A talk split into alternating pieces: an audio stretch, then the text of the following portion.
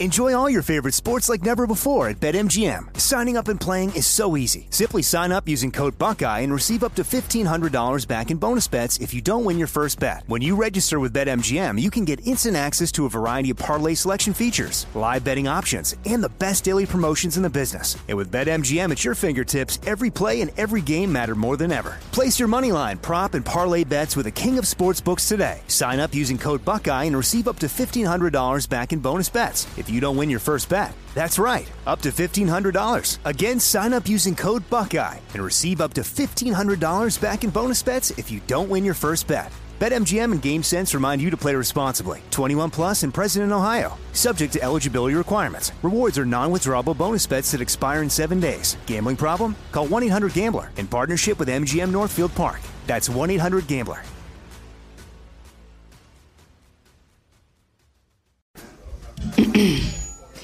A T and T connects an ode to podcasts. Connect the alarm. Change the podcast you stream. Connect the snooze. Ten more minutes to dream. Connect the shower. Lather up with the news.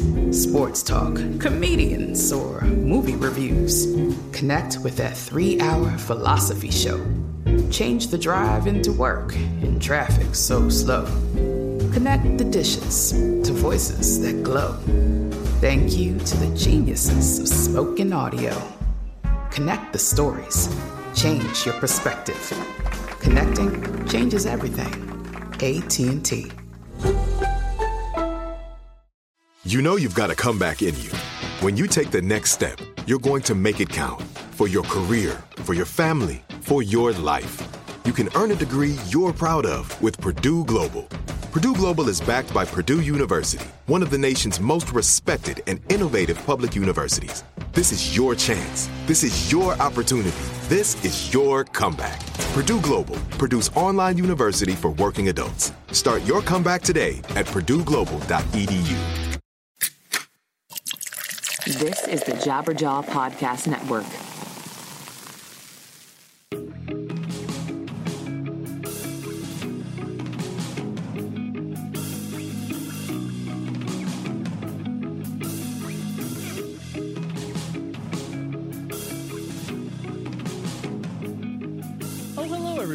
Nice to see you there. I'm Ray Harkins, and you've joined the one hundred words or less podcast family by deciding to download and listen to this episode. I, I bet you didn't think you were going to do that, but yes, now I know you. I've tracked your I P. No, I'm just kidding, but thank you for listening. And uh, the guest this week is Mister Sam Means. He used to play in a band called The Format, and he also does his own solo project, self-titled, titular by his name, so Sam Means. And uh, he also does an amazing, amazing merch company called Hello Merch. And then he also does a brand off of that called Hello. And basically, he's just a very well-rounded individual. He's got a family, got that thing going on. And it's uh, it's a very compelling story because, you know, sometimes I always get worried. And even if it's just, even though I don't know these people, but I get worried when people have dedicated their lives to a creative art. Sometimes it's hard to kind of make those transition points into different things, regular life, a nine to five job or whatever.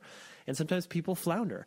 And I love it when people are able to take that creative energy that they had in the band and creating music and be able to apply it to different areas of their life. It's just, it's awesome stuff. So that is our guest this week. And, uh, you know, let's get some business stuff out of the way, right? And I promise it's not heavy business. It's a nice, light, fun business. So check out the show, one hundred words podcast dot com, the website. You'll be able to listen to past episodes. If this is your first one, thanks for checking it out. So we've got like uh, one hundred ninety some odd episodes that you could dive into.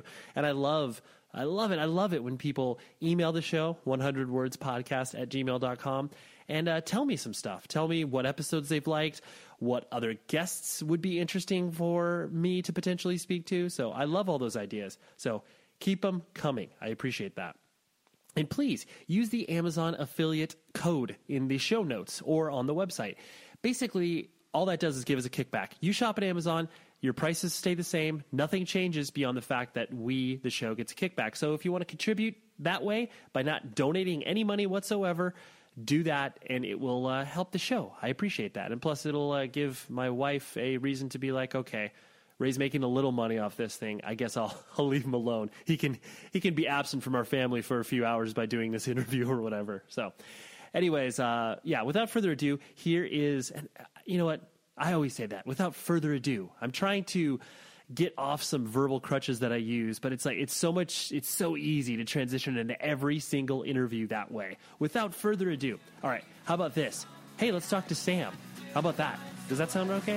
All right. We'll, we'll try other things on for size, but here's Sam, and I'll talk to you after the show is over.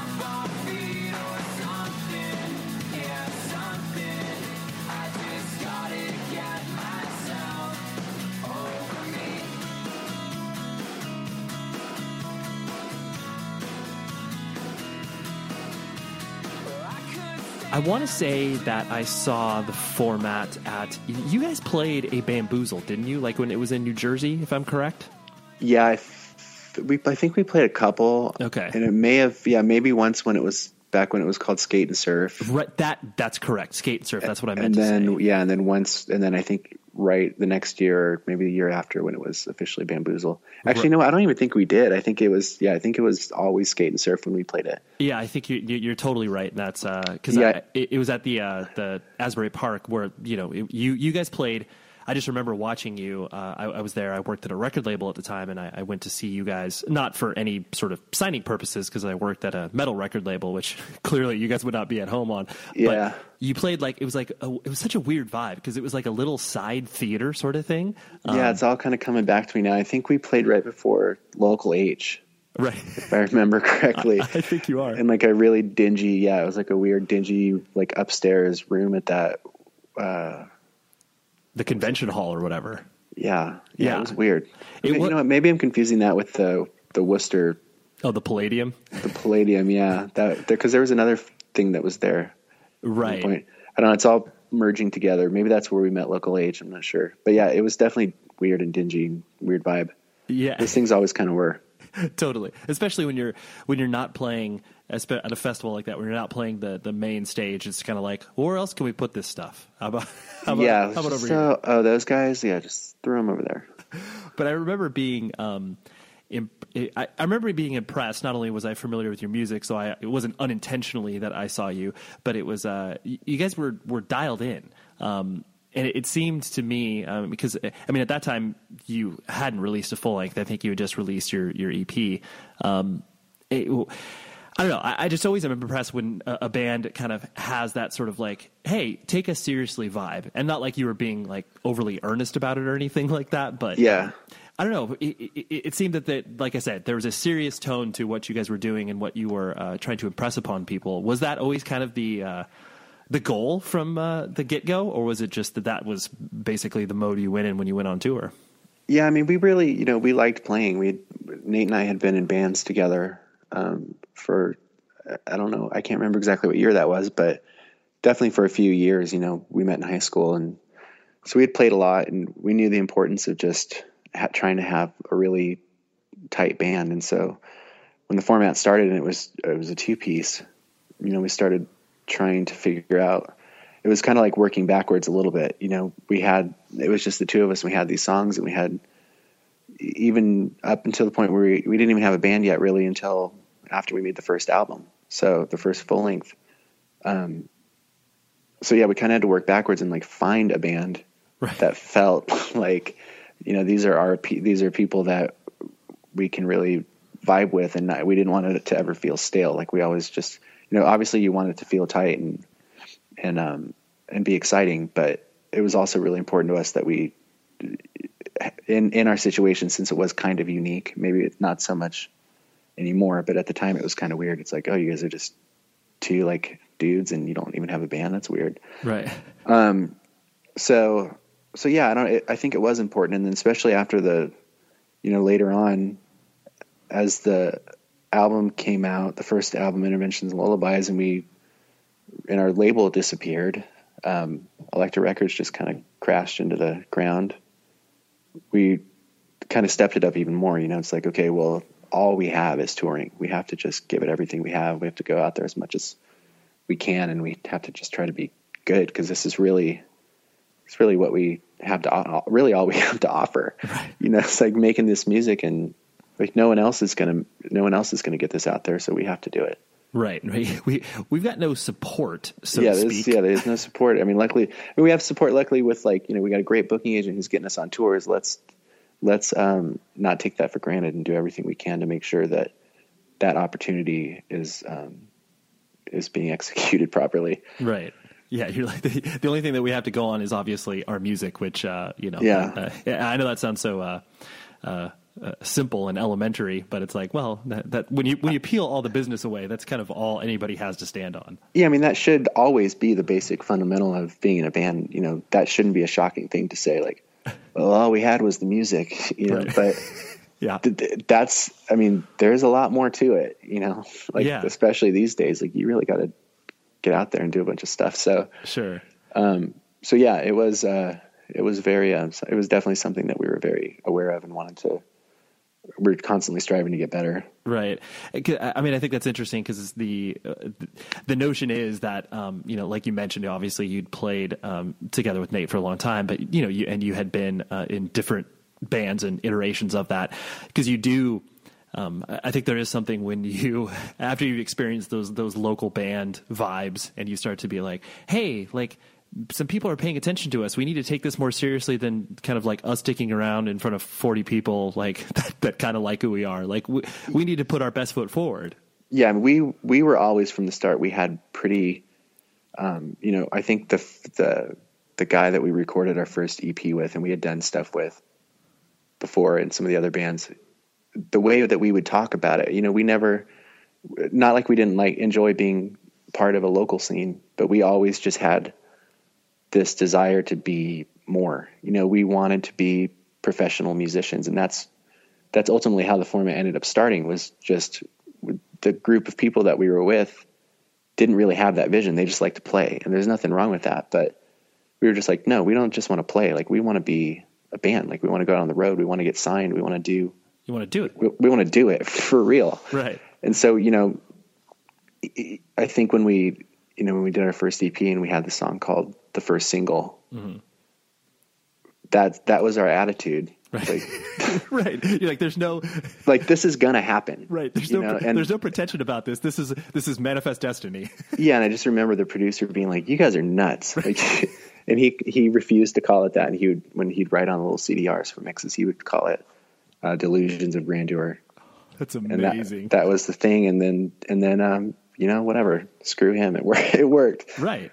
Well, so. I, no, I, I like, I like that attitude because I, I definitely think that there's, there's a, an absolute difference between like being cold and calculating in regards to the approach of your band. Like, you know, you look at um, a band that starts solely to whatever, make money, you know, and y- y- it's pretty apparent. Like you're able to see a yeah, band. Yeah, but it's not, it, and and I think that that's where he was. I think that's, what do you, you know, maybe you how he was taking it, you right. know, which was, couldn't have been further from the truth, which is why we were sort of like, dude, you just don't get it. Right. Like we don't want to be rich rock stars. Like we've never wanted to be that, you know, we just wanted to, we just wanted to make music full time. Right. Like we that did. was our thing. It's like, we didn't want to work. I didn't want to work at a venue anymore. Like being the door guy at, at goth night at two in the morning. Right. And, you know, Nate didn't want to work at his mom's law firm, you know, getting lunch for people. So right. that was the goal. It wasn't like we were, these cocky, arrogant dudes setting out to take over the world. We just wanted to, we just wanted to do our thing. Right. And that's the, and that's the distinct difference. Um, I did notice too, where it's like the, uh, um, I, I, I have a lot of experience within the context of, of your scene. Like, do you ever remember that band Desoleil? They're from Arizona. Yeah. Okay. So I, I signed that band to a label that I worked at, and um, not only because of them, but just like uh, I always I played in punk and hardcore bands, and we always went out to Arizona and played shows there. Um, you know, played at the Nile and all that stuff. But oh yeah, I was what, always. What band were you in? Uh, I was in a band called Taken. We were kind of like melodic hardcore stuff, like ninety-seven till about two thousand four or so. Yeah, I think I'm sure I worked the door at one of your shows. I would not be surprised. We the um, yeah, if you were working at a venue, you yeah, I, we, I was yeah, right. definitely was. Totally. Um, but I, I was just always impressed because it seemed that even though Arizona was, um, you know, just this random mishmash of suburbs, that you guys always had a scene. I mean, and obviously I will cite Jimmy Eat World as being the purveyors of celebrating your scene, where it was always like, you know, they would always take Ruben's Accomplice on tour. And like, I just always felt this really I guess, familial vibe of your guys' scenes. Um, is that an accurate reflection, or is that just something that I'm kind of uh, overly no, nostalgic? Yeah, no, it's it's true. I, I would say we had a good scene that was split between – it was split into two groups. You know, there was – you know, or actually I would say three. There were, like, the bar bands, you know, like the – especially around that time, like late nineties, um, there was a pretty heavy, like, nu metal-ish oh, yeah. thing going down with, like, bands like Bionic Jive. I don't know if you've ever heard of them, but you can imagine what they, what they were like. Uh, so, you know, there were a lot, there's a lot of bars in Phoenix and Tempe and Mesa. So there was, you know, there was that whole thing that we definitely weren't a part of. And then there was, like, the, the Nile kind of more of the punk, pop punk thing going on. And that's what we fell into, you know, because there was, there were, there were some really great clubs like the Nile and uh, Tempe Bowl, where, you know, like we would see Jimmy Eat World all the time. It was just a bowling alley and bands would set up in the corner mm-hmm. and just play on weekends. And it was, it was awesome. And then there was like the, the indie rock, like Ruben, Ruben, Ruben's, wow. Uh, Ruben's Accomplice and, and those kinds of bands. And so it was a good scene, but it was, it was a little, it was a little divided, which I'm sure it, it's like that everywhere. Yeah.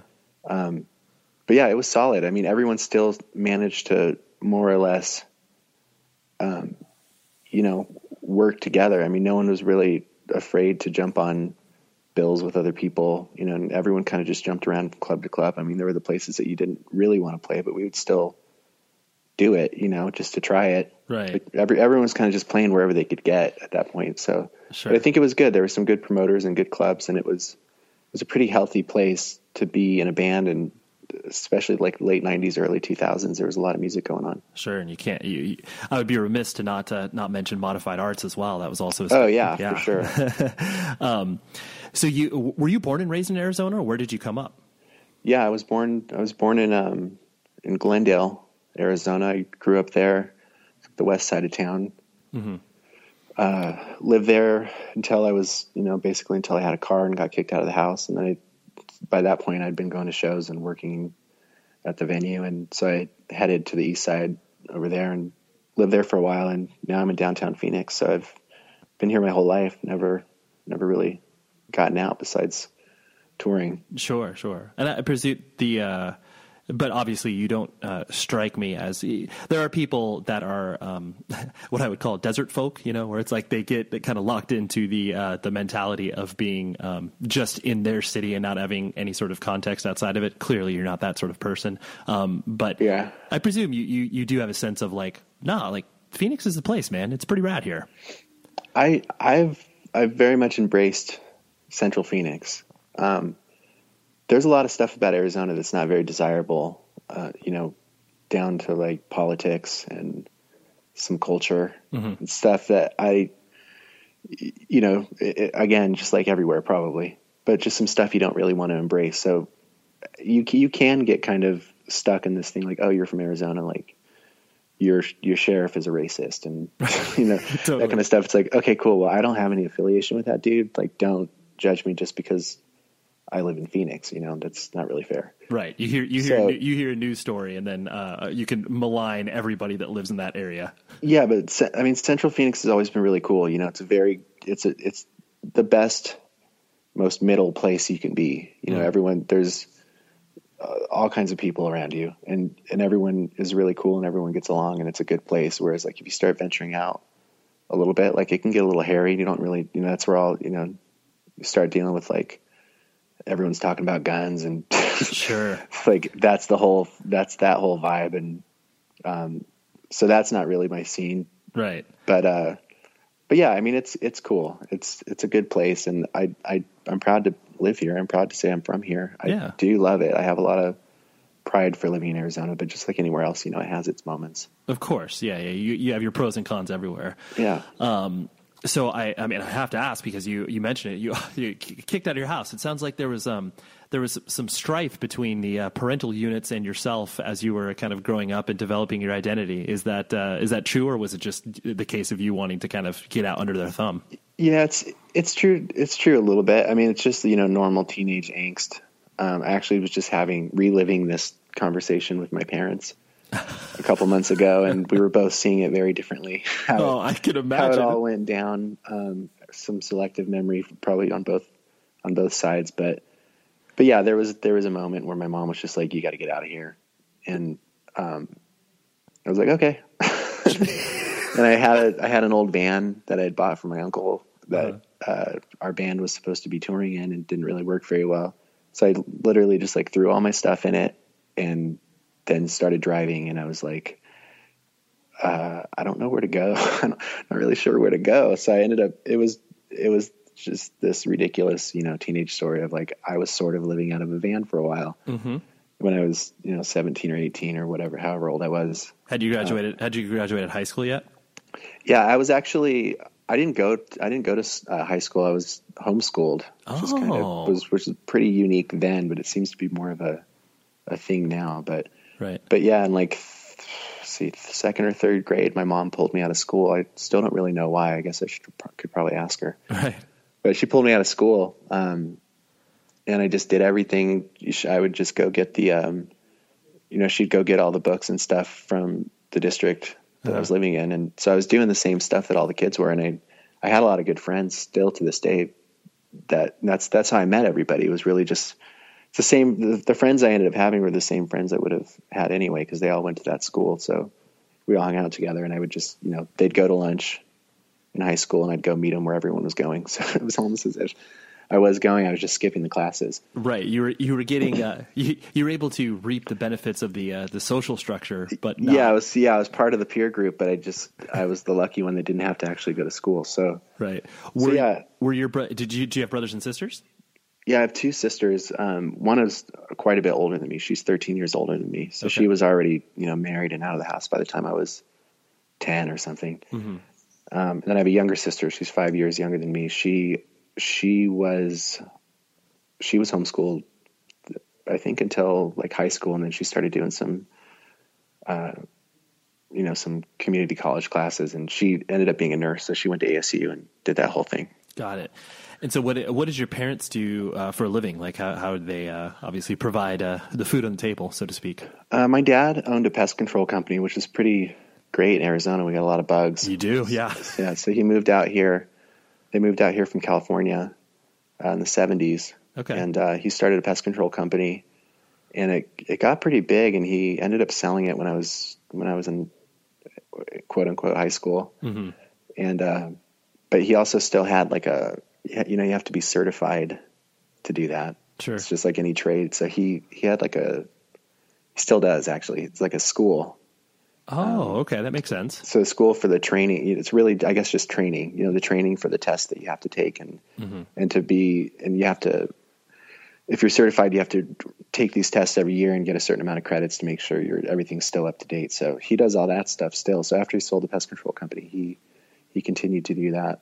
And nice. Still does today. So that was his, that was his deal. And your mom basically obviously took care of you guys, taught you and basically. Yeah. Yeah. She was, she was at home and, uh, but now she, it's funny, like in the last, I guess six years or so, five or six years, she started working with my dad. So now she, she works kind of full time with him. Oh, nice. Doing that stuff. But yeah, she was always just at home. Sure. Well, yeah, if she's uh, homeschooling, yeah, she's, yeah. Gotta, she's, she's got to get, get, get you, get you educated. Yep. Um, And so the, uh, do you reflect on the homeschooling as being like a positive experience, or do you think that kind of contributed to the, the, the strife that you maybe had with your parents because you were spending so much time with them? Maybe. Yeah. I mean, maybe it was a little bit of that. I mean, I think looking back, I really do think it was probably just the same stuff everyone goes through, you know, like I was, I was a really good kid, you know, like I never did drugs and I was I wasn't getting in any trouble. Yeah, I was going to say just, if, if you I was going to ask if you were like, you know, how, how you were acting out or if it was just the like you said. No, it, it was it was actually pretty boring. It was just that like I had, and this is what we were talking about, and, and I was trying to prove a point a couple, you know, whenever we were talking talking about this with my parents. I was just saying, you know, at that point in life, I had a goal. Even then, you know, I knew I had friends around me getting jobs at telemarketing places and at the mall and that kind of stuff, and I was just like, I'm not. I'm not, and everyone liked music. So we were all in bands and no one could really do anything because they had these jobs. And I was just like, I can't, I don't want to do that. It's not that I don't want to work. I just don't want to get sucked into that, that life, I guess. Mm-hmm. And so I was just kept telling them like, I'm holding out, you know, it's not that I don't want to get a job. I just want to get a job that's in this field because this is what I want to do. Right? So, um, you know, and it ended up working out, working out for me because I got the job at the venue. Right. And, and that kind of sparked everything. I mean, that was the, you know, and then while still very much so being in bands and making music that whole time too. So to me, that was like my, my college, my, my, um, you know, early job training for what I do now. Right. Like I learned a lot of stuff working at that venue, and then I ended up opening, mm-hmm. starting a concert promotion company a couple of years in with, with two of the friends that I worked with, because we were just sick of the dude that was running the venue. He was just kind of a sketchy guy. So we're like, we're going to start a concert promotion company. We're going to be the honest guys here because this is ridiculous. So, mm-hmm. so it was that kind of thing. It was just the angst was like, I'm not going to go work at, um, you know, Bed Bath and Beyond. I'm going to go get a job somewhere that's in this field because I know this is where I want to be for the rest of my life. Mm-hmm. Yeah. And, that... it, and, and it sounds kind of pleasant, but back then it wasn't. It was just like, well, you have to get a job. So have fun with that. Well, especially coming from um, the mentality that I'm sure your parents had, because the uh, I think it's definitely emblematic of uh, the generational divide where it's like, you know, the I mean, granted, what you were doing now from a uh, not only musical perspective, but, um, you know, from Hello Merch, where it's like that's, you know, that's a that's a trade in essence. Yeah. Um So it's like when you go to your parents and are like, yeah, I want to do this like weird music thing. They're just like, but you don't do anything. Like, what do you mean? Like, I don't understand like what that actually means. And I think that's where the, that's where the, the, the, the friction comes from. Anytime yeah, you're pursuing something creative.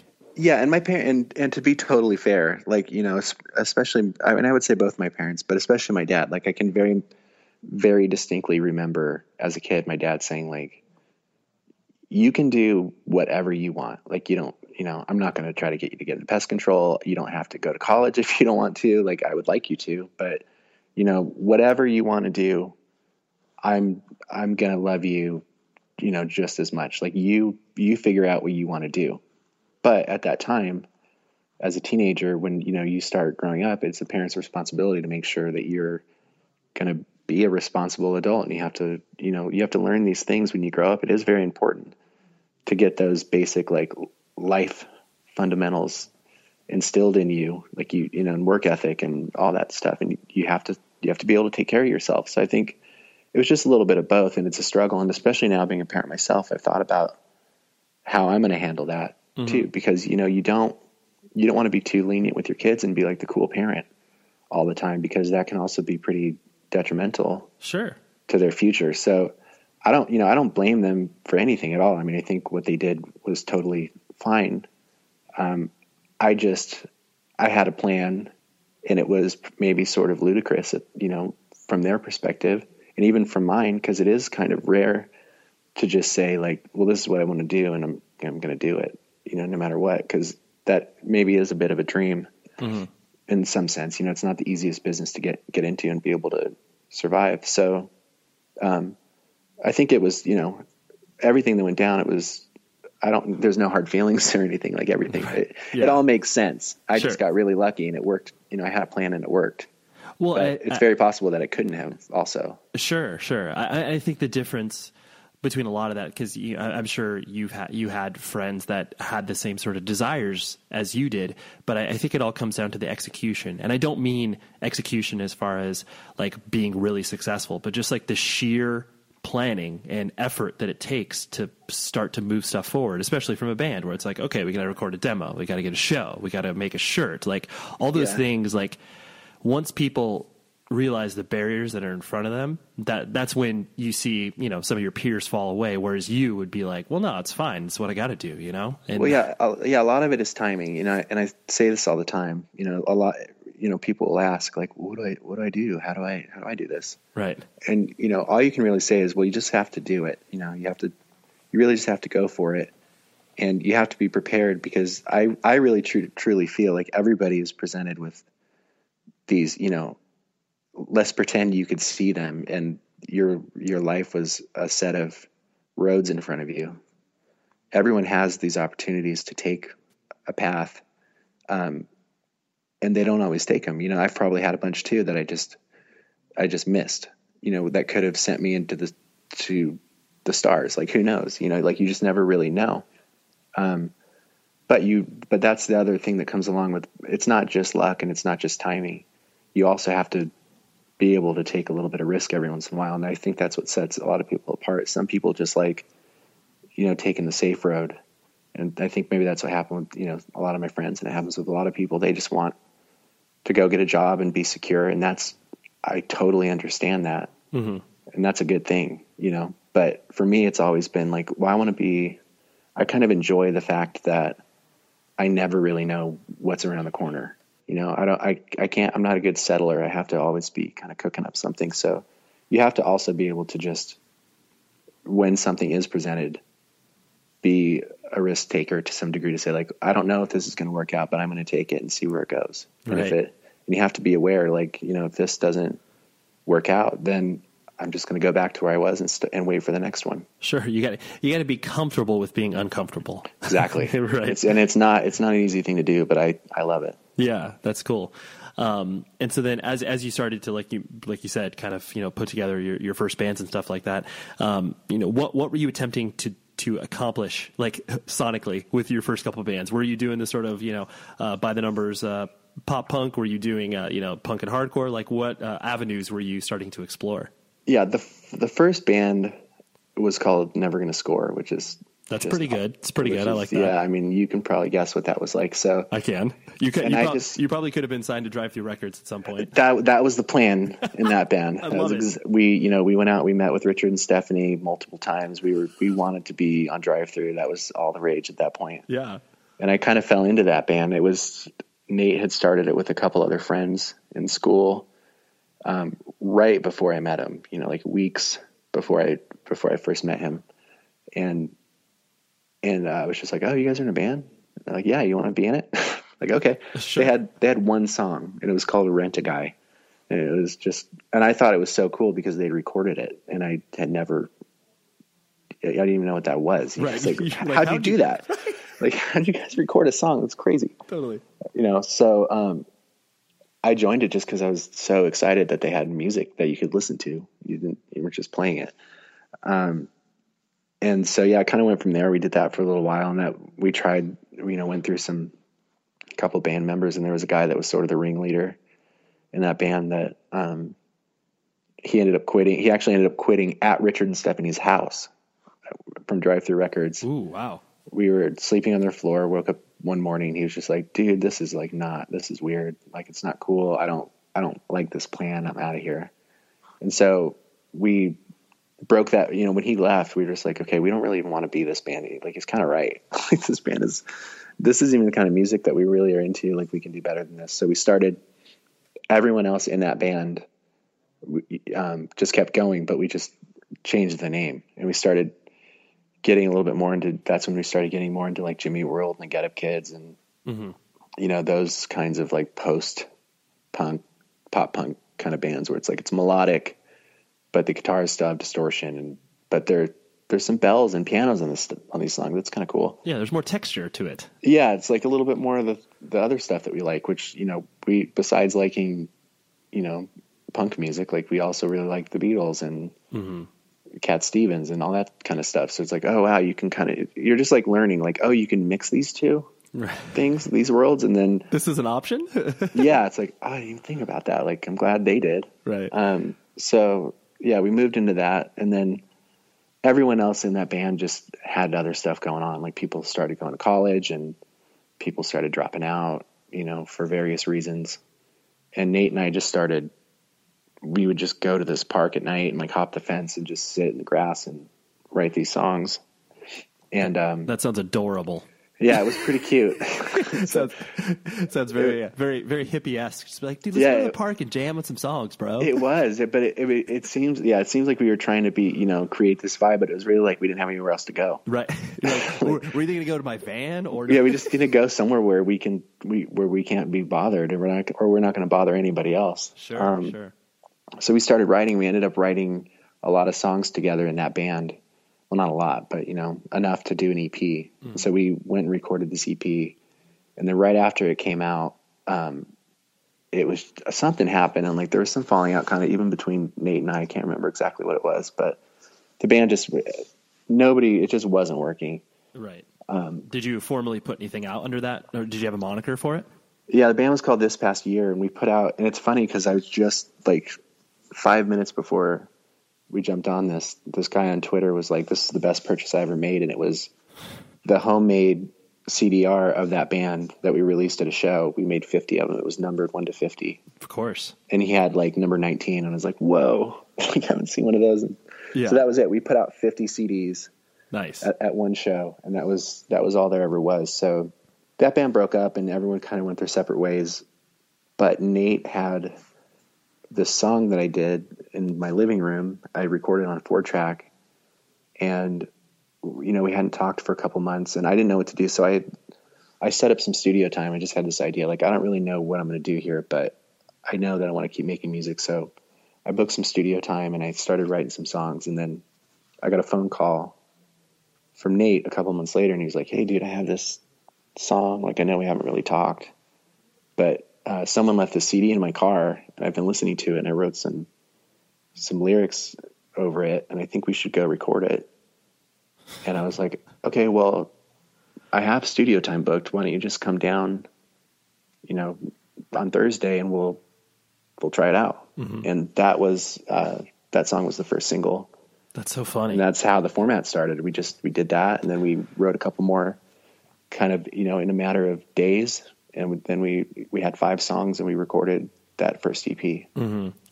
Um, not, not, not to skip too far back, but like, what was your, uh, what was your kind of entry point to um, uh, more independent music in general? Like, or did you kind of come in through the whole, um, you know, I, I'm guessing because like we're roughly around the same age, um, you know, with the whole sort of like NoFX, Green Day, Offspring stuff, or was there a different trajectory for you that you uh, kind of got piped into? Yeah, I mean, I would say, you know, it started with with Weezer, strangely enough. Mm, yeah, but yeah. I got, I got into Weezer when they first came out. I'm like, what is this band? This is crazy. So I, I loved Weezer, and then I started, you know, obsessively branching out to bands related to them. So then it was like Weezer and That Dog and Um, Chopper One, right, and you know, Teenage Fan Club, and whatever bands were related. Osma, right? The Rentals and Osma, yeah, those, those kinds of bands. And then, and then I start, you know, obviously at that time watching Alternative Nation and one hundred twenty minutes on M T V and seeing Green Day and The Offspring. And then I went and bought The Offspring's first record because I'm like, I don't want to listen to this new Offspring, but I heard that they're give me Ignition. yeah, I heard, I heard, I heard Ignition's really great. And uh, so I, I still remember I was on a trip with my with my mom and my aunt, and we were going to Canada to visit my aunt's grandma or something. And I was in South Dakota, and two of my cousins were there, and I was like, I'm going to buy this Offspring. We were at a Kmart, and I'm like, I'm going to buy this Offspring C D. And they're like, yeah, you should buy that. It's great. Mm-hmm. So I bought the Offspring C D, and then we got to Canada, and Much Music was on. We were just watching Much Music all the time back when it was just a Canadian channel. And NoFX was being interviewed uh by somebody, and like, and they're like, oh yeah, NoFX is, they were like kind of, they knew the, the kind of, you know, the punk bands. So then I went and bought some NoFX C Ds, and then it, you know, then it went into Rancid and Operation Ivy and all that stuff. So, I mean, that, that whole time, like all those bands were starting to get kind of in the mainstream anyway. Right. So I started, so then it, that led to, you know, going even further. Like now I'm listening to all the Lookout Records. Then it started being about the labels. So I'd go, I just find the cool labels that release in the bands. So then I'd buy everything on Lookout, like Groovy Ghoulies and, sure, uh, you know, Screeching Weasel and fifteen. Right, right. All these bands. So it was that, and then, you know, Asian Man Records and Drive, and then it was Drive Thru Records, and then it was um, Caroline or what, you know, whatever. Then so then it was just about going to the record store and looking for the record labels and just buying everything they had. You, you know, just, that's how it started. Then I started going to shows, and it was just a snowball from there. I just like, I, I like the way that you put that, because um, it, it does become, uh, you, you become obsessed, and you, you get these weird notions. Cause you know, I mean, a lot of our, our, our friends, like they, you, you watch them kind of like where their limit ends, where they're just like, yeah, like I'm cool. Like I don't need any more. But then there's people like you and I who are just like, no, like there, there's, there's a never ending well here. You can keep searching and searching yeah, and finding no, more. That was, that was our favorite. I mean, there's a record store here called Zia Records, and oh, yeah. there, it was a chain, and we, that's what we would do. I mean, we'd go there. So, I mean, multiple times a week. We'd go get Taco Bell. I was the first one who could drive. We'd go, everyone would jump in my car. We'd go get Taco Bell. We'd eat it in the parking lot. And then we would just go basically loiter right. at C A Records, and we would just, you would walk down the aisle one by one, and you would just go looking for something that would stick out, you know, the spine, like what's going to jump out at you today? Sure. And then you do that, and then you go back two days later and you'd find like the Voodoo Glow Skulls or totally. something. I'm going to try this out, because there was no other way to hear it. Mm-mm. Like there wasn't the internet. So you really just like, I'm going to buy this and see if I like it. And it's like, oh, who's this band Bracket? Like they look kind of cool. Sure. Buy this and see what's up. And, how know, about, then, how about Diesel Boy? Let's try this. Like, sure. Yeah. Any, everything. So, you know, that's, you, you figure out what you like, you know, and you'd buy the, you know, I'd get like, oh, fa- I've heard about Face to Face. Like, no, I don't like Face to Face, but I like mm-hmm. um, Pulley. Like Pulley's cool. It's kind of the same. Right. Thing. It's just, you know, I was more about the melodic bands. So, you know, bands like Bracket were really great, and bands like Face to Face, maybe not so much. It was like a little too, not that they weren't melodic, but I, I definitely had my thing, you know, sure. Anybody that was doing anything interesting with melodies, that's really what stuck with me the most. The show is sponsored by BetterHelp. We all carry around different things that stress us out, right? Like maybe it's something really, really small, like, man, that parking space, it's always taken. And I wish that I would be able to like get it instead of, you know, this person that maybe, you know, is the most courteous and considerate. I know that's something very random, but it's true. We all experience different things throughout the day that trigger us in so many different ways. And there are many times where I have been like, I wish that I had a, a spot or a repository for me to, you know, get this stuff off of my chest. Because if you bottle it up, that is no bueno. And then all of a sudden you explode on a coworker or a friend or a family member being like, the parking spot. And people are like, what are you talking about? That is where therapy comes in. And I love working with BetterHelp because I'm a huge advocate for therapy, broadly speaking. So if you're thinking of starting therapy, please give BetterHelp a try. It is so easy because it's entirely online. It's designed to be convenient, flexible, and suited to your schedule. All you do is fill out a brief questionnaire, and then you get matched with a licensed therapist. And if you are not vibing with the therapist for any reason, you can switch it out at no additional charge.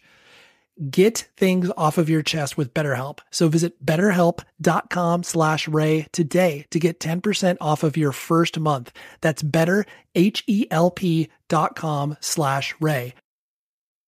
Enjoy all your favorite sports like never before at BetMGM. Signing up and playing is so easy. Simply sign up using code Buckeye and receive up to fifteen hundred dollars back in bonus bets if you don't win your first bet. When you register with BetMGM, you can get instant access to a variety of parlay selection features, live betting options, and the best daily promotions in the business. And with BetMGM at your fingertips, every play and every game matter more than ever. Place your moneyline, prop, and parlay bets with the king of sportsbooks today. Sign up using code Buckeye and receive up to fifteen hundred dollars back in bonus bets if you don't win your first bet. That's right, up to fifteen hundred dollars. Again, sign up using code Buckeye and receive up to fifteen hundred dollars back in bonus bets if you don't win your first bet. BetMGM and GameSense remind you to play responsibly. twenty-one plus and present in Ohio, subject to eligibility requirements. Rewards are non-withdrawable bonus bets that expire in seven days. Gambling problem? Call one eight hundred gambler in partnership with M G M Northfield Park. That's one eight hundred gambler. This is it. Your moment. This is your time to make your comeback with Purdue Global. When you come back with a Purdue Global degree, you create opportunity for yourself, your family, and your future. It's a degree you can be proud of, a degree that employers will trust and respect. Purdue Global offers working adults like you over one hundred seventy-five flexible degree programs to meet your specific career goals. These include associate, bachelor's, master's, and doctoral degrees and certificates. Purdue Global degree programs range from nursing to business to communication and more.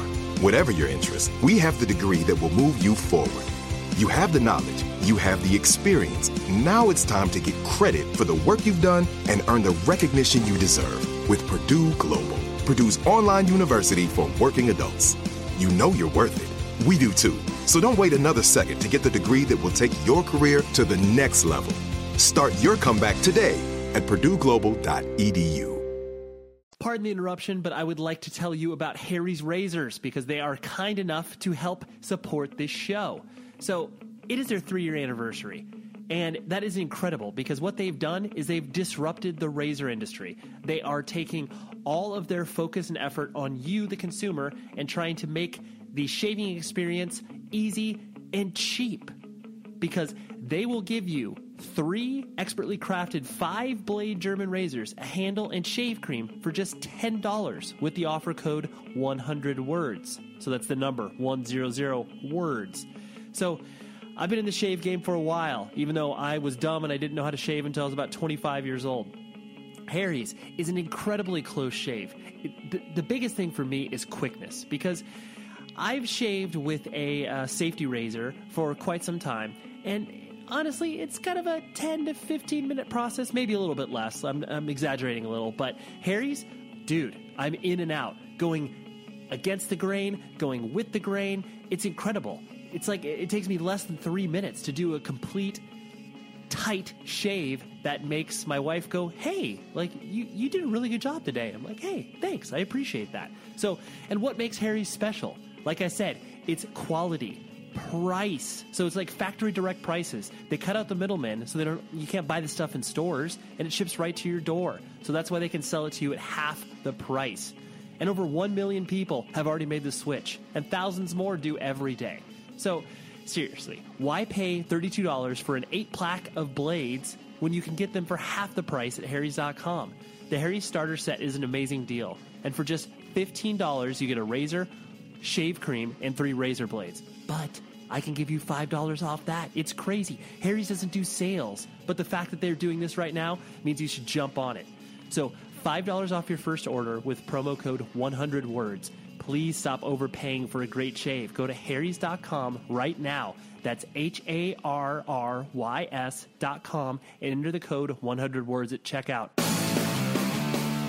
Growing up doesn't mean you need to outgrow heavy metal. And now for discerning metalheads everywhere, there's a podcast just for you. Metal Brainiac is the smartest half hour in heavy metal. There's no beer or bro talk, and we leave Satan at the door as we dive into serious conversations with top metal artists. We dig into the creative process and explore the challenges of expression when people can't make out the lyrics. I'm Matt Pikin, the host of Metal Brainiac, and you can find us every week on iTunes and wherever you find your favorite podcasts, and also at metal brainiac dot com.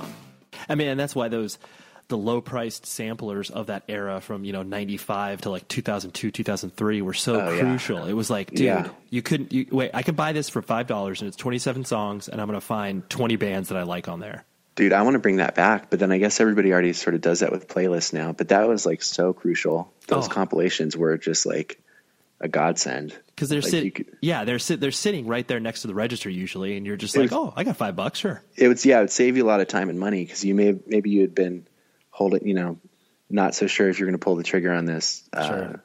this Unwritten Law C D, right. so, right? And then you hear them on the compilation, and you're like, oh no, I'm glad I didn't, I'm glad I didn't buy that one. I don't really like them. totally. totally, you're like, I got, I got burned one too many times by, uh, you know, buying the Donuts and Glory C D or whatever, like just. yeah. Just the most random stuff, and you're like, "Oh, that's not good," but that's really good. So yeah, yeah, yeah. yeah that was that was great. The um, and so then kind of uh, you know, fast forwarding a little bit to the uh, you know, once you started to receive uh, attention from uh, you know, record labels, and you started to see that your shows started to have more people as far as in regards to like the format and stuff. Um, was it uh, was it easy for you to kind of get that attention, or was it always kind of uh, was it a learning process for you just because um, you had been used to the sort of local show vibe, um, or was it kind of like, hey, this is rad because this is what I've been looking for? It was cool. I mean, those bands, even though they were terrible, the ones that we were in before, they were they were still pretty decently sized local bands. So it was, you know, I think, and I think I'm, I've probably said this before somewhere, but you know, I think by the time we got to the format, everyone just was like, this is sort of refreshing because we like these guys, but the music was kind of stupid, but we were just sort of supporting them because we liked them. So we had, we had a pretty good following anyway in town. Mm-hmm. So I think that's, so what ended up happening was, you know, word started catching a little bit when we first started the format, and it was sort of a whirlwind. So like right away, the shows were pretty big. I mean, I think we sold out our first show. It wow. wasn't like a huge place, but it was like the basement of the Nile. That's still, that's like three hundred people. It's great. Yeah, it was still good. And then, you know, we sold out a modified show, and it just all within, you know, a couple weeks of each other. And so that whole thing happened really fast. I mean, we got signed, you know, really super quick. Mm-hmm. And so it was a, it was a little strange, but um, to be swept away into this major label thing and, you know, get a nice advance and like go, you know, all of a sudden we're recording in, in Capitol Records studio where the Beach Boys were recording. We're with Josh Freese and he's doing drums for us. And we're like, what's going on? This is crazy. Right. But then, you know, you, so you get like lifted up super high, but then you immediately fall down on your face because that's just all a facade. Like that's just, that's just what money will get you. You know, it's like somebody kind of funding this idea of like going and making an album, and you start getting these hopes of like, oh, this is great. Like I still remember thinking like just being so unaware of reality within that business because you just know what you've heard from third parties, you know, just thinking like, man, are we going to be like touring in planes and like all the stuff's going to be happening. It's gonna be crazy. Right. You know, like, and that's, I mean like daydreaming stuff, obviously not like reality, but you just have this thought like this is this is my whole life is going to change forever because we just got signed to this label. Yeah, it's at and, your fi- uh, it's at your fingertips. Yeah, because because you know because it is, I mean that is a possibility. So it's not like that's too far out of the out of the realm of possibility. But but for a lot of people, it's not. I mean, tons of bands get signed to major labels every day, you know, and very few actually can take it to that level. Mm-hmm. You know, where they're like superstars to some degree. Um.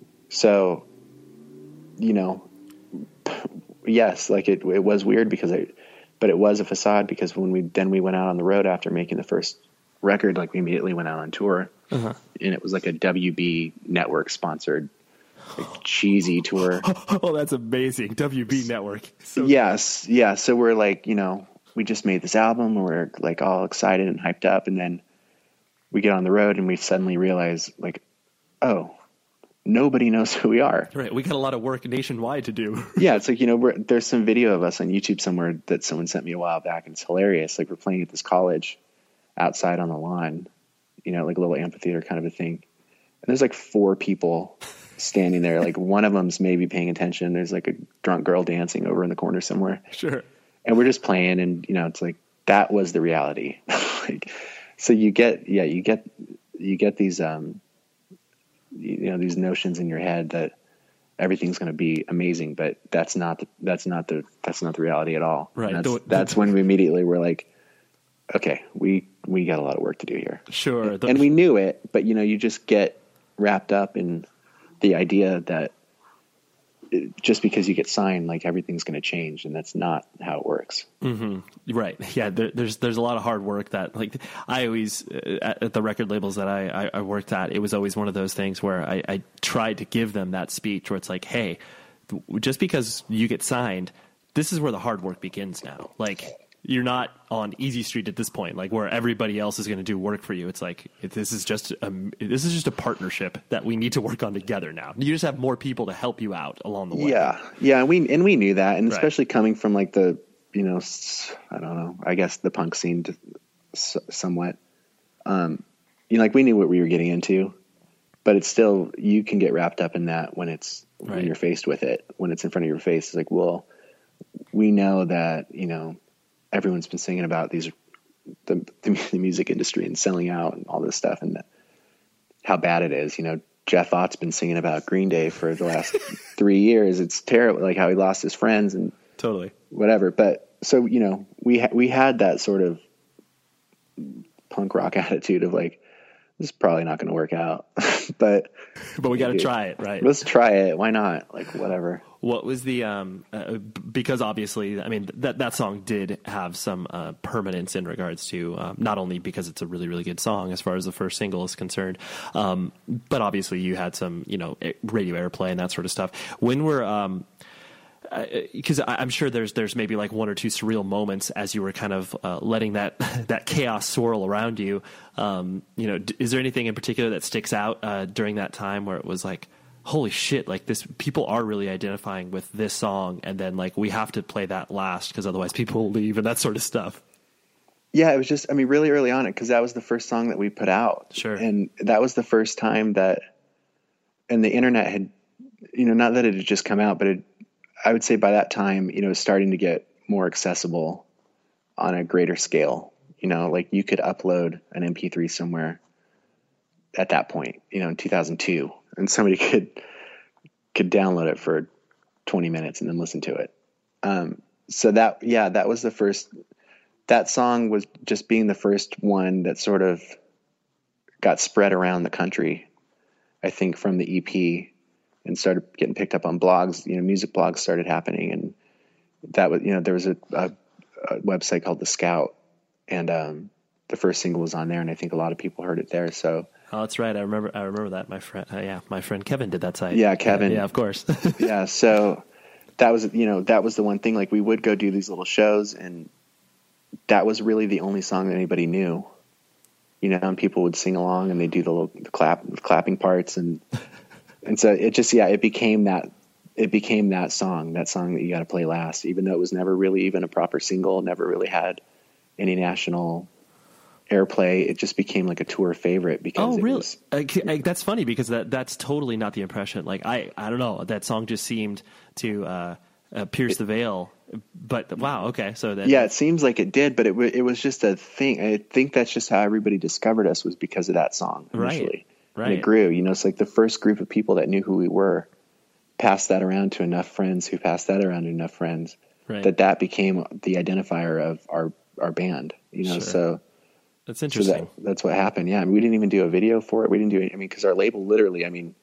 Right, fell apart around you. Our album came out in October of two thousand three, and the label was done, I think, by February of the next year. Right. And wow. So lot nothing, yeah. nothing happened. It was, you know, fourth quarter. They're like, oh, we'll we'll just wait. Like, go out on tour. We'll wait until until the um, the first quarter to start working it after the holidays, and then they were done. Sure, that's crazy. Over. So it was just, you know, nothing happened with that record. We didn't release a single. Um, on that record at all. Right. It's weird. Yeah, I know that is. Um. And then kind of, you know, uh, focusing on the, uh, you know, your transition out of obviously like the format once that started to um, dissipate. Um, was it one of those things where, because obviously since most people that play in bands uh, attach an identity, like, you know, you're, you're, you're Sam from the format, and like that's how so many people know you. Was it difficult for you to kind of, um, I guess, transition out of that identity, so to speak, and kind of uh, figure out what you want to do after that? Or was it uh, just a matter of like, all right, well, now this is the next sort of step. How was that? Uh, how was that transition? It was kind of weird at first because, yeah, I did. I did have that. Um, I did have that idea in my head for a long time. I would say even just until recently that I didn't want to. I didn't really want to milk that, you know, to get to do something else. Like I didn't want to. I didn't. I didn't want to be like I'm. I didn't want to be I'm Sam from the format. But I realized, you know, pretty recently that, well, that's who I am, you know, like I, I was in that band, that band's still, people are still aware of it. People still listen. There's new fans, there's still things. And so I think it's okay to say, you know, even, even to use that as exposure for my new record that's out, I think is okay, you know, because that, how else is anybody going to know who I am? You know, sure. Like that's, that's really the only thing I can tell people to get them to remember, you know, it's like I was in a band that broke up eight years ago. Right. You know, if I, someone could be like, "Oh, the new Sam Means album's out," and someone would go, "Who?" Right. But if someone said, "The new Sam Means from the format," you know, he's a dude from the format, his album's out. Then, you know, a couple of ears are going to perk up and be like, "Oh, really? Cool." Yeah. Oh, I, I remember him. Yeah, I remember that band. Yeah. yeah. So I, I don't think there's anything wrong with that, really. And um, so yeah, but I mean, but for a long time, I I didn't want to associate myself with that just because I felt like it was. Maybe it was wrong. You know, it's like, well, the band's done. I don't want to just keep, you know, hammering on that point. Right. You and d- I, and d- dipping into that well constantly. Yeah. yeah. I don't want to just keep, keep saying that, you know, introducing myself to people as Sam from the format. Sure. I don't know if you remember, but I'm Sam from the format. Yeah. Okay, cool. So let um, me refresh, let me refresh your memory. Yeah. So I just... have a lar- I have a burrito and a large Doctor Pepper. Um, thanks. So yeah, I don't, yeah, I didn't, you know, I didn't do that kind of stuff, but right. But it, I mean, it, it is, I mean, it's just, it's who you are, you know, it's part of my history and it's something I still think of so fondly and I'm so proud of it. So, I mean, yeah, who cares? Sure. No, I mean, it's, yeah, you can't be the people that, that sort of shed their, um, well, I'm trying to think where it's like, okay, I look at, um, you know, that band Sleigh Bells where it's like the, the, whatever, they're definitely not as cool as they once were, but it's like the guitarist used to play in that hardcore band Poison the Well. Yeah. And it's like he, you know, he mentioned it, people asked him about it, but there was definitely that sort of like, oh, that's what I did as a kid vibe. And it's like, you know, you don't have like Poison the Well was a really meaningful band to a lot of people. Like you don't have to sort of be like, oh, because now I'm now in this world, I can't look about look at that time and reflect upon it, like exactly what you're doing. Fun. Yeah, I mean, I think of it as bigger picture. I mean, a lot of people just they don't want to they don't want to keep harping on that on their past, you know. So they'll. I heard an interview the other day on a podcast with this dude, um, Mike Binder. He's a comedian. He was a comedian. Sure. He was like a stand-up comedian for years, and and then he started directing movies and writing writing movies and stuff. And he was pretty big on that. You know, that conversation was interesting to listen to because, you know, he's like, ah, you know, I don't want that. It was just so far. You know, that was thirty years ago. Like, um, so much more has happened to me. You know, like we should be talking about my movies and not stand-up stuff. You know, but so that kind of opened my eyes a little bit more, even and hearing that, just being like, well, it's just kind of weird to me. You know, because I don't know, like if, if someone's interesting and interested in any avenue of your life, it's just, it's a bigger, it's a bigger picture of who you are. Like you shouldn't, you shouldn't try to like, um, you, you know, be, tuck something away just because you're working on something new. Like you should be happy about it. Right. It's yeah. the story of your life. You totally. know, like you, you want to, you want people, especially when you're trying to sell music and promote something, it's like, mm-hmm. you know, if that's what somebody wants to talk about, like that's amazing that anybody wants to talk to you about anything. Totally. You're like, like, oh wait, you're you're interested? Okay, like the con- cool. yeah, the concept that anybody would want to talk to me for any reason whatsoever is fascinating to me. Totally. So if someone wants to talk about the format, or they want to talk about Hello Merch, or they want to talk about, you know, Hello Apparel or whatever, any of the stuff that I've done, I'm down to talk about whatever. Right. At this point, because it's just it's not talking about those things. It's talking about me. Mm-hmm. So that's that's my life, and that and that's. Right, it's flattering. That's all there is, that's all there is to it. Yeah, absolutely. Um, I did want to hit on Hello Merch because uh, that...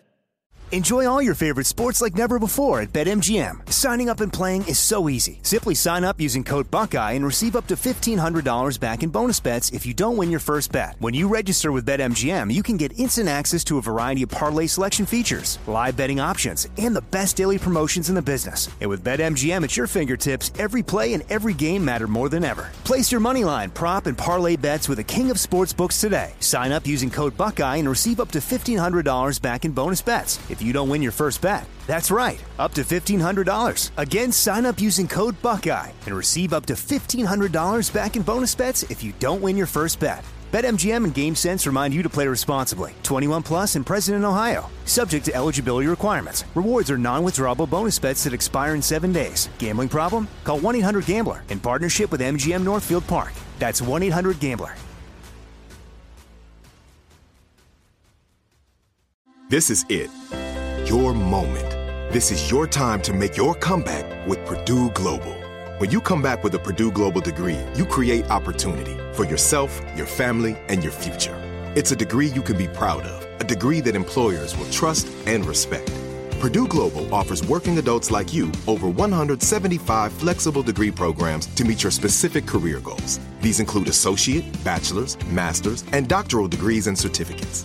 Purdue Global degree programs range from nursing to business to communication and more. Whatever your interest, we have the degree that will move you forward. You have the knowledge. You have the experience. Now it's time to get credit for the work you've done and earn the recognition you deserve with Purdue Global, Purdue's online university for working adults. You know you're worth it. We do too. So don't wait another second to get the degree that will take your career to the next level. Start your comeback today at purdue global dot e d u. Are you still searching for your perfect place to call home? Well, now is the time to buy at Fisher Homes. If you're looking to move in before the end of twenty twenty-four, May could be your last opportunity to start building your dream home and close before the year's end. If you're hoping to move in even sooner, Fisher Homes also has homes that are move-in ready and waiting for you, where you can start enjoying the benefits of homeownership even faster. Schedule your personal tour with a new home advisor today at fisher homes dot com and make this spring the season you find your perfect home sweet home.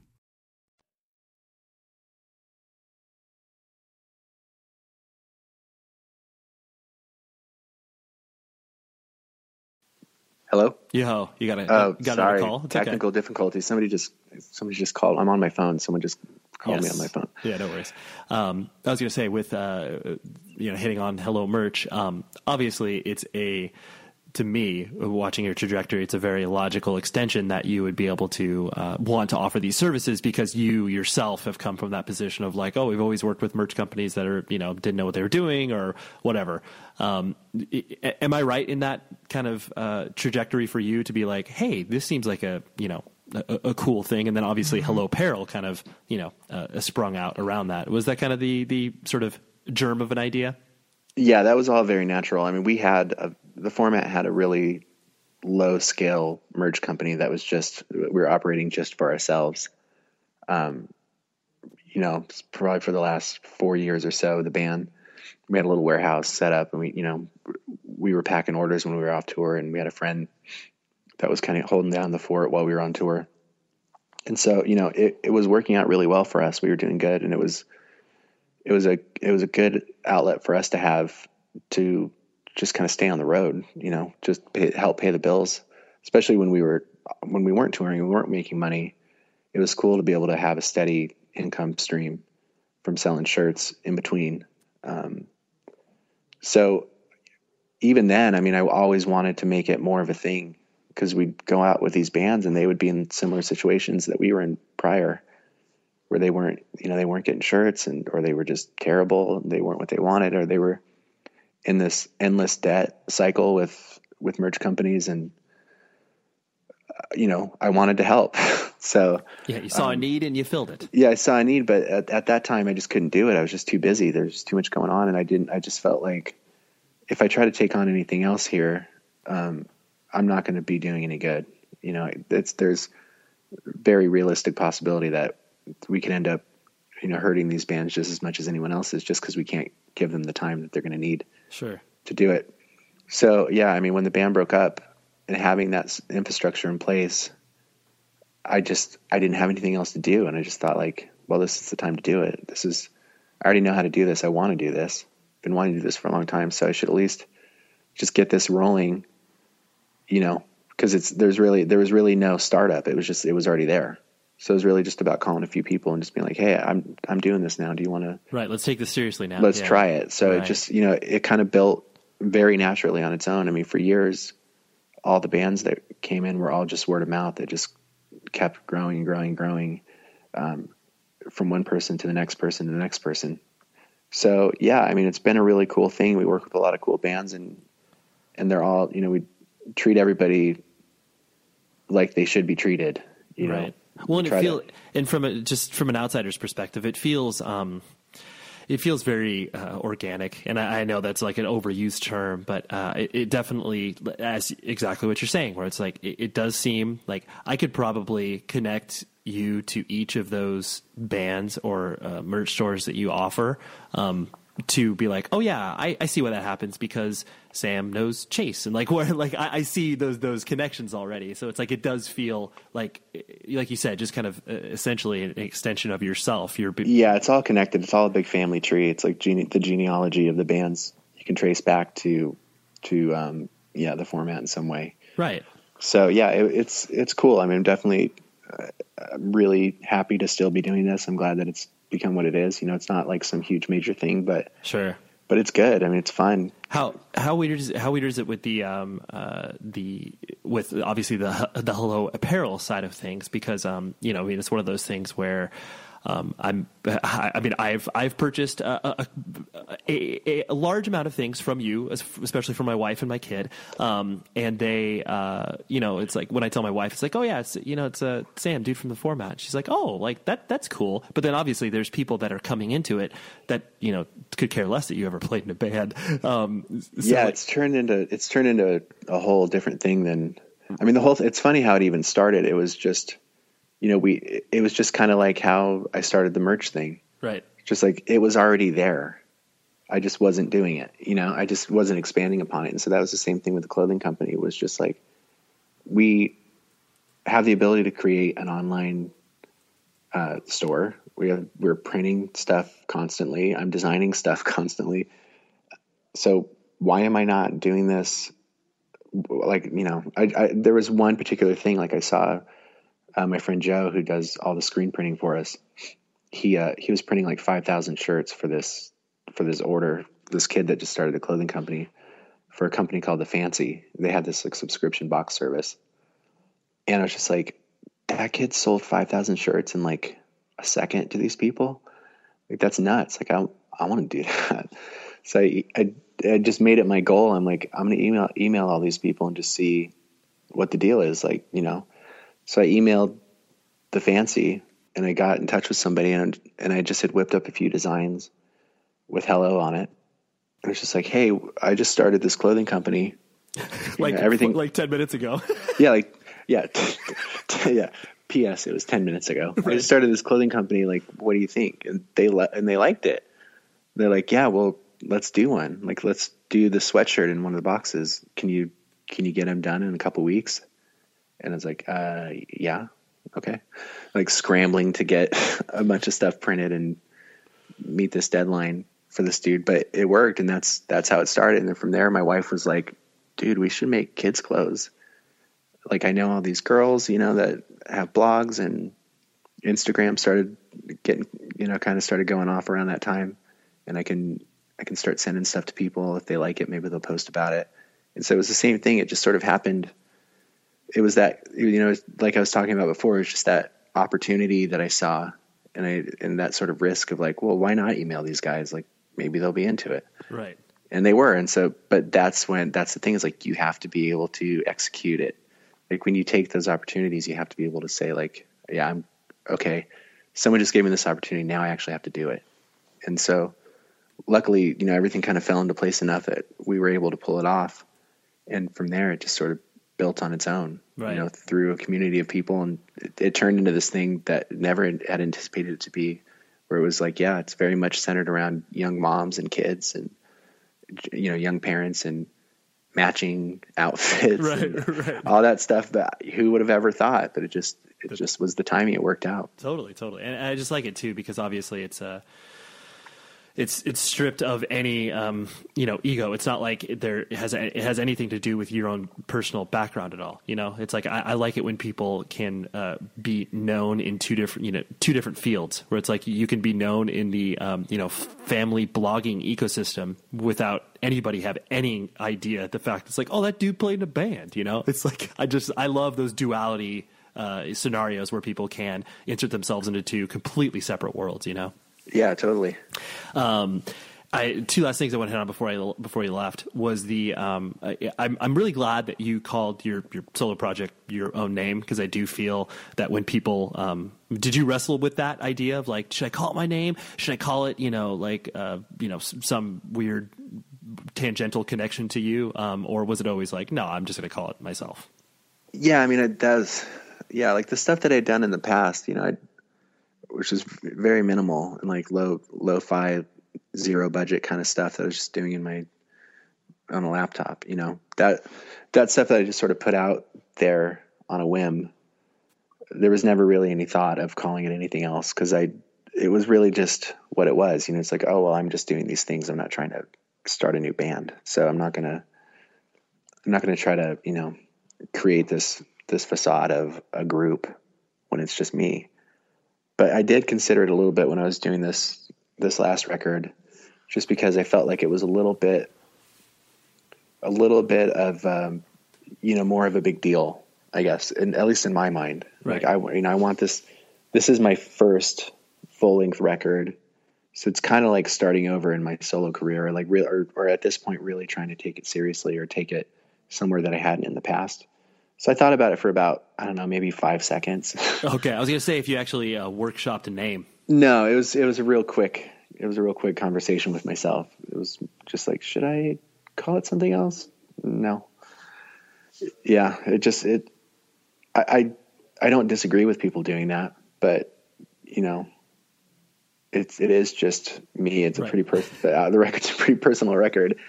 And it's, you know, I don't know. I always think it, I always think it's a little weird when people do that, just because it gets kind of confusing. It is. Yeah. It, it, I mean, I, like you said, you, um, I understand why people do that. They want to peel away, you know, the, or, or maybe not even peel away, but they actually want to put a facade, like where they can, you know, maybe adapt into a character or something like that.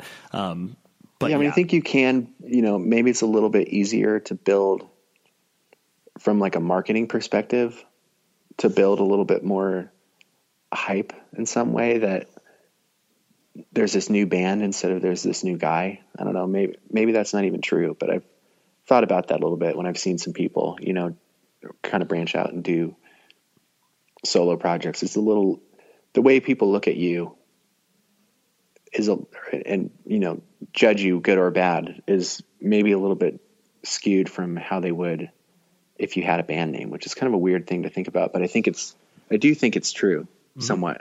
Yeah. People kind of look like, oh, that's just like a little, you know, that dude's going solo and it's his name, you know? Right.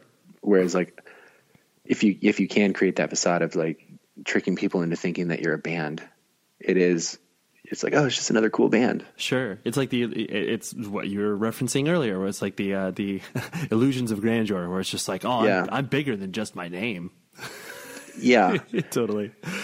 Um, and I was, uh, I'm actually pulling from another uh, podcast that you did with a friend of mine, the uh, Chris over at Modern Vinyl, um, because you mentioned something that just got me so incredibly thrilled that I, I had to bring it up where, um, and I think this is very emblematic of touring bands, uh, because you, you just dive so far into this rabbit hole of, you know, George Nori, Coast to Coast Radio, Art Bell. Like, uh, I just, anytime anybody talks about that, I immediately am like, um, like we're best friends, because it's like, it's such a, people know about it that haven't toured, but it's a very small amount of people. Yeah. I mean, you were in a band, so you know, exactly, you knew exactly what I was talking about. Dude, for sure. And it's just like the, yeah, the, I love the picture you painted in regards to crossing state lines, having to find the other radio station that was carrying yeah. it and just being like, oh dude, I have to listen to this person talking about this alien invention or whatever. It's like, um, yeah, I just love, I love the notion of, of Coast to Coast and this weird, like, okay, only truckers and touring bands really like dive yeah. super into this guy. Definitely.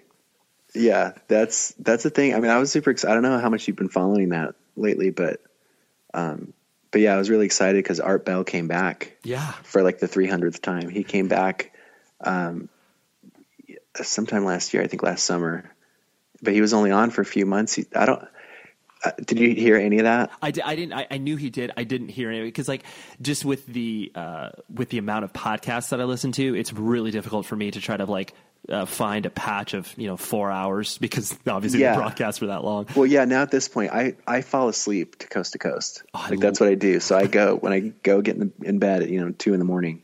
That's the only way I can get to sleep. So good. So it's like my my bedtime story, you know, right. basically. So. I put in my earbuds, put one in one ear and put the other ear on the pillow and just zonk out listening to George Nori. That's amazing. That, that buffer music they have in between the ads. But, right. uh, but Art Bell came back for a while and he, it's so weird because I can't tell if it was just like his, he just wanted to get out again. Uh-huh. But he started, he started getting these like threats, I guess, on air. Like people, like people were shooting, like there were gunshots around his house and like, whoa. He was being watched and all this stuff. And it seemed very theatrical. Right. Like, this is kind of like War of the World sort of stuff. Yeah. And then there was a point where he's just like, you know, you go, you, I went and listened one night and all of a sudden it was this woman on and she's like, our Bell's done. I'm going to continue the show in his place. He's, he's feared for the safety of his family. He's getting too many threats. And I'm like, what is right. going on? It's crazy. Yeah. So he's gone now. So it's a bummer, but I'm luckily I'm, I still got Coast to Coast. I opened up their little iPhone app and zonk out to it every night. That's absolutely incredible. Yeah. I just, I, there's there, it, that world is just so, um, ripe with people becoming obsessed with it. It's so easy. And then like, you know, once you discover that, that's when you start to, you know, dive even deeper down those conspiracy theory and, um, you know, time traveling and, uh, oh man. Yeah. I can't even tell you how many time travel books I bought on tour. Have you, did you, uh, have you ever messed with the, uh, was it the John Titor or whatever? The, um, oh yeah. Yeah. Oh, I've dude. been, I've been down that road. I love that. Well, I, I think we could probably do a separate podcast just reviewing all of the conspiracy theories. Yeah, there's some there's some good stuff. That's spectacular. Well, I will. Uh, I'll wrap it up. But thank you so much, Sam. This has been uh, this has been fun, and I I, I think it uh, paints a very nice picture of a, a person who's uh, done a bunch of different stuff within this uh, weird independent music world. So thank you, man. Yeah, thanks for having me, dude. So thank you very much for checking out this episode, and thank you very much to Sam. What a great guy, right? I mean, I know I say that about. Well, basically everybody that I bring on the show, because realistically, I, I make sure that the people who appear on this show are, are good individuals because, you know, at the end of the day, we're all in this weird independent music world together. And, you know, frankly, there are some bad apples in the bunch. I don't want to focus on those people. So that's why I, I feel a little redundant when I'm saying, oh, good people. So anyways, but that's just, I'll get off my soapbox. But uh, thank you very much for checking out the episode. Visit one hundred words podcast dot com. And for those of you that haven't jumped on it, the Amazon affiliate code, click on that link in the show notes here, and you will be able to uh, give a little kickback to us, because I appreciate that. And it makes everything, uh, my life so much easier when I uh, actually see a little bit of money from this. And I can justify to my wife, like, hey, I promise that, like, I'm paying for something of this, and it's not just me by myself, quote unquote, wasting my time. So do that up. I appreciate that. And uh, next week, I'm I'm not going to tell you the guest. I'm sorry. I'm just uh, I'm just not going to do that. No, I'm just kidding. I'm going to do that. It is Steve, and I am butchering his last name. I promise. I will do some practice before next week. Steve Kleiseth from Further Seems Forever, Strong Arm, Shahilud. I've been wanting to get this dude on for quite some time, and he's a champion video game player. Did you know that? Well, you'll find out a ton more next week. And uh, thank you very much. I will see you soon, and please be safe, everybody. You've been listening to the Jabberjaw Podcast Network, jabberjaw media dot com. Shh.